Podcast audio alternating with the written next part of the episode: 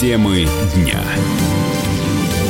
Вы слушаете радио «Комсомольская правда», в студии Игорь Измайлов. Более тридцать миллионов рублей заплатят военные, которые случайно взорвали две авиационные ракеты на аэродроме в Крыму. Такое решение сегодня вынес гарнизонный суд республики. Подробнее корреспондент «Комсомольской правды» Надежда Дацюк.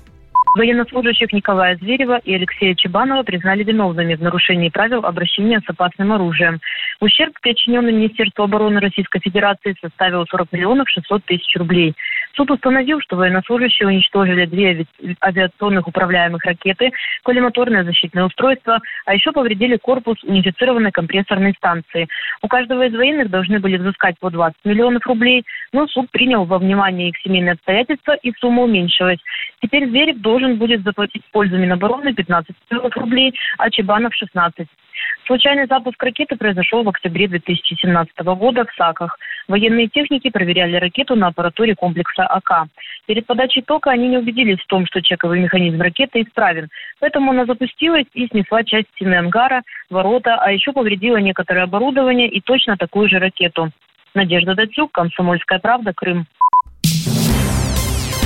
В Тбилиси возобновились протестные акции. Минувшей ночью полиции Грузии удалось снять блокаду парламента, разогнав протестующих пока с помощью водометов. На митингах задержали почти тридцать человек, позднее всех отпустили, но взяли обязательство о явке в суд. Во время разгона акции протеста пострадали трое.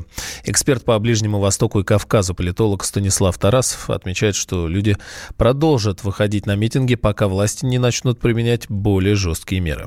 Это так называемый грузинский сериал, который начался еще летом. Протестное движение, оно не организовано, оно стихийно и, видимо, подпитывается извне. Второй момент. В Грузии нет той политической силы, которая могла бы полноценно перехватить власть у Иванишвили, лидера партии «Грузинская мечта», и полноценно возглавить само государство. Третий момент. Сейчас заметно, что активное вмешательство так называемых внешних игроков не просматривается. Косвенно просматривается влияние Запада, но Западу сейчас в Европе сейчас не до Грузии. Это внутренние идут разборки, которые балансируют на грани хаоса. Это очень опасная ситуация, потому что страна имеет за своими плечами две гражданские войны, внешний конфликт. И если только вот этот протестный шквал будет нарастать, это может привести, в общем-то, к фрагментации самой Грузии. Теперь главное определиться, как дальше будет реализовываться сценарий протестного движения. Все зависит от действий самих властей. Пойдут ли они на какие-то компромиссы. Судя по всему, правящая грузинская мечта почувствовала в себе силу, но она просто не желает более, так сказать, жесткими сценариями подавить это движение, для того, чтобы не испортить свою демократическую репутацию на Западе. Акции протеста проходят в Тбилиси с середины ноября. Они начались после того, как депутаты парламента отказались проводить избирательную реформу. Митингующие требуют отставки правительства и назначения досрочных парламентских выборов по пропорциональной системе. Осужденный в России за подготовку теракта и выпущенный на свободу во время недавнего обмена пленными Олег Сенцов заявил, что Украине нужно вернуть ядерное оружие. По его словам, Киев добровольно отдал третье по количеству боеголовок атомное оружие на планете ради безопасности в мире, получив вместо этого бумагу под названием «Меморандум». Член комитета Совфеда по обороне Франц Клинцевич считает, что Следственный комитет должен рассмотреть возможность возбуждения уголовного дела на Сенцова. Я думаю, с точки зрения действующего законодательства, Следственному комитету, я считал бы, что на мои слова обратили внимание, необходимо подумать о том, что террорист, реально доказанный, который готовил террористический акт, помилованный, исходя из договоренностей двух президентов, совершил рецидив. Это уже можно считать основанием для возбуждения уголовного дела. Они тем самым подогревают общественное мнение и зачастую от серьезных руководителей разного уровня. То же самое звучат подобные вещи. Об этом говорила Тимошенко, о том, что необходимо ударить. Вы помните заявление начальника генерального штаба о том, что Россия нанесла ядерный удар по Украине малым боеприпасом? Конечно, это вызывает очень серьезную озабоченность. Даже если будет какая-то политическая воля, это никогда не осуществится. Ну, хотя бы по той простой причине, что мы это не позволим. Потому что мы Мы ничего вооружать из таких серьезных боеприпасов в Украину не будем. Другие никто не дадут. А вот член Совета по межнациональным отношениям при президенте России Богдан Беспалько считает, что такие громкие заявления Сенцову нужны ну, просто-напросто для пиара. Я думаю, что Сенцов эти заявления делает для привлечения внимания, внимания к своей собственной особе. Он раньше был человеком, страдальцем, мучеником за Украину там, и так далее. А сейчас он практически никто, о нем уже все забыли, даже на Украине. Так что он делает заявление, поддерживая свой имидж бескомпромиссного борца, который там он готовился в Крыму взорвать памятник, а сейчас вот требует вернуть ядерную бомбу и так далее. Да, конечно, Украина отказалась от ядерного оружия добровольно. У государства был ядерный статус, который в том числе гарантирован Будапештским меморандумом, который сама же Украина нарушила. Но для того, чтобы технически создать ядерную бомбу, требуется создание целой высокотехнологической отрасли экономики, очень дорогостоящей. Сейчас на Украине умирает авиастроение, судостроение, автомобилестроение. Там стагнирует даже пищевая и легкая промышленность. Украина начинает импортировать сахар, что, в общем-то, позор для Украины. Но сахар, поверьте, производить гораздо проще в технологическом отношении, чем делать ядерную бомбу. седьмого сентября Россия и Украина освободили по тридцать пять осужденных и задержанных граждан. Среди освобожденных с российской стороны были осуждены за подготовку к терактам Олег Сенцов и двадцать четыре украинских военных, которые нарушили российскую границу. Сенцова тогда приговорили к двадцати годам колонии строгого режима. Как установило следствие и подтвердил суд, он создал террористическую группу, действовавшую в Крыму. Весной четырнадцатого ее участники совершили в Симферополе два теракта. Подожгли офисы общественной организации «Русская община Крыма» и регионального отделения «Единой России». Смерть девушки-следователя из Сочи будут расследовать сотрудники Центрального аппарата эм вэ дэ. Полиция проверит версию о том, что Мария Клочкова покончила с собой после того, как ее изнасиловал коллега. Подробнее корреспондент «Комсомольской правды» Егор Казаков. В Сочи следователи разбираются в обстоятельствах гибели двадцатитрёхлетней полицейской Марии Клочковой. Девушку нашли на рабочем месте в субботу двадцать третьего ноября в Хостинском отделе полиции города Сочи. Рядом с ней лежал табельный пистолет. В органах девушка проработала всего месяц. Причиной суицида могло стать преступление в отношении нее самой. Об изнасиловании коллегой по мундиру заявила сестра покойной, Анна. Девушка написала в соцсетях, что Марию изнасиловал оперативник, что заявлений она не писала, боялась испортить себе жизнь. Но начальника дела знал и обещал даже помочь с переводом в другой отдел домой. Кроме того, Анна Клочкова пишет о том, что Мария терпела унижение от коллег, а домой приходила только спать. Нагрузка на новобранца была колоссальная и моральная, и физическая. И тонкая незрелая психика, предполагает родная сестра, просто не выдержала.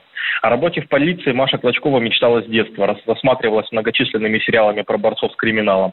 Форма ей очень шла. Но как только добилась того, чего хотела, реальной работы в отделе, сразу сникла. В последнее время это заметили все близкие Марии. Егор Казаков, «Комсомольская правда». Банки стали чаще передавать долги коллекторам. С начала этого года финансовые организации отправляли агентам аж в два с половиной раза больше просроченных кредитов, чем в прошлом году. Это данные исследования Национальной ассоциации профессиональных коллекторских агентств. Как отмечается, такая тенденция характерна для некрупных банков. Также стало известно, что до пятнадцати процентов выросли просрочки, которые не гасят в период от полгода до года. Эксперт опоры России в сфере банков и финансов Владимир Григорьев считает, что у людей про Просто нет денег отдавать свои долги. Если просрочка свыше девяноста дней, это уже большая просрочка, и банк уже может передать долги коллекторам. Скорее всего, поскольку у нас физические лица не просто активно кредитуются с банка, а многие закредитованы, скорее всего, возрос объем просроченной задолженности, скорее всего, снизилась способность заемщиков все-таки задолженность гасить. И для того, чтобы ну, получить хотя бы часть средств обратно, банки стали раньше обращаться к коллекторам. Дело в том, что ну, тем быстрее вы сможете переступить долг, тем больше сумму вы за него получите. То есть вот здесь существует такой принцип. Снизилось качество обслуживания долга физическими лицами, если вот действительно такая статистика есть. Всего по итогам девяти месяцев этого года в коллекторские агентства попали в долги общей суммы почти в полмиллиарда рублей. Это уже на десять процентов больше, чем в прошлом году. Закон о виноделии позволит бороться с фальсификатом на российском рынке. Об этом в открытой студии радио «Комсомольская правда» на форуме «Устойчивого развития» заявила вице-председатель Госдумы, один из авторов законопроекта Ольга Тимофеева. Она также отметила, что новые правила защитят сферу от большого количества импорта. В стране отсталый закон, я бы сказала, не регулирующий сферу. И мы пьем, как говорит сегодня Киселев, шмурдяк. Мы пьем какие-то непонятные ингредиенты, которые сегодня есть, тем самым не давая возможности развиваться нашей отрасли. Мы создаем этим законом отрасль с нуля. Мы вернулись в начальную точку. Сегодня пытаемся сформулировать новые понятия, которых никогда не было в стране. Мы хотим дать четкие правила игры нашим виноградарям и виноделам. Чтобы вырастить лозу винограда, для этого должно пройти много лет. То есть она не получается там через пятнадцать минут и даже не через месяц. И, конечно, за эти годы мы потеряли огромное количество площадей виноградников. У нас очень много завозного материала, когда проще завести чужой материал из других стран, разбавить его и выдать за свое вино. У нас на самом деле сегодня очень много некачественного фальсификата, и это тоже проблема, потому что проще купить дешевле. Люди живут не очень дорого, не очень много получают, и, конечно, проще дешевле. Но главное, это все стало возможным, потому что не было четких правил игры. Они были те, застарелые. Поэтому сегодня не мы, как законодатели, писали закон, а мы посадили экспертное сообщество, и вместе с ними мы хотим дать четкие правила игры, защитив Россию от, в том числе, привозного. При этом Тимофеева подчеркнула, что на рынке должна присутствовать добросовестная конкуренция. Ранее в Думе в первом чтении приняли законопроект о виноградарстве и виноделии. В документе закрепляется понятие «вино», «игристое вино», «виноградосодержащий напиток» и другие. Отмечается, что отечественное вино должно содержать только виноград, выращенный на территории России.